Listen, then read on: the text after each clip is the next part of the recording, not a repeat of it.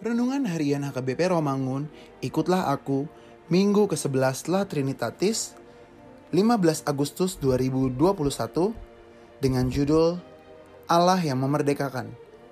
Kebenaran firman Tuhan yang menjadi ayat renungan kita hari ini tertulis dalam Yohanes 8 ayat 30 sampai 36 yang berbunyi, Setelah Yesus mengatakan semuanya itu, banyak orang percaya kepadanya. Maka katanya kepada orang-orang Yahudi yang percaya kepadanya, Jikalau kamu tetap dalam firmanku, kamu benar-benar adalah muridku, dan kamu akan mengetahui kebenaran dan kebenaran itu akan memerdekakan kamu.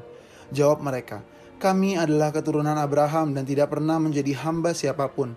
Bagaimana engkau dapat berkata, kamu akan merdeka? Kata Yesus kepada mereka, Aku berkata kepadamu, sesungguhnya setiap orang yang berbuat dosa adalah hamba dosa, dan hamba tidak tetap tinggal dalam rumah, tetapi anak tetap tinggal di dalam rumah. Jadi apabila anak itu memerdekakan kamu, kamu pun benar-benar merdeka. Demikian firman Tuhan. Tanggal 17 Agustus kita akan merayakan hari ulang tahun Negara Kesatuan Republik Indonesia yang ke-76 kita diajak untuk kembali merefleksikan bagaimana perjuangan para pahlawan melawan penjajah yang telah ratusan tahun memperbudak rakyat Indonesia. Firman Tuhan hari ini mengingatkan kita bahwa di atas setiap perjuangan yang kita lakukan, Tuhanlah yang memegang kehendak untuk memerdekakan kita. Melalui kasih, karunia, dan anugerah dalam darah Kristus, kita diselamatkan, kita dibenarkan, dan kita dimerdekakan. Anugerah adalah istilah lain yang merupakan bagian manifestasi cinta kasih Allah Pemberian ini bukanlah didasarkan pada jasa atau kelayakan manusia, tetapi karena kebutuhan kita. Dengan kata lain, ini didasarkan atas kebaikan dan kemurahan Allah. Anugerah berarti bahwa Allah memenuhi atau menyediakan bagi kita kemurahan yang sebenarnya tidak layak bagi kita. Dia tidak meminta apa-apa dari kita.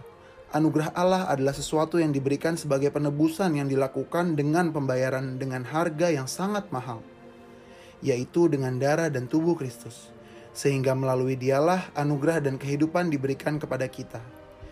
Jadi semua berkat yang kita punya adalah pemberian Allah melalui Kristus dan darahnya. Paulus berkata, Sebab itu, kita yang dibenarkan karena iman, kita hidup dalam damai sejahtera dengan Allah oleh karena Tuhan kita, Yesus Kristus. Roma 5 ayat 1 Perbuatan baik tidak dibutuhkan untuk mendapatkan keselamatan, tetapi orang yang sudah diselamatkan oleh iman kepada Yesus akan menghasilkan buah perbuatan baik, karena iman itu hidup dan aktif. Marilah kita berdoa, Ya Tuhan, sertai selalu umatmu ini untuk dapat terus menghargai kehidupan melalui anugerah, pembenaran, dan kemerdekaan yang daripadamu. Amin.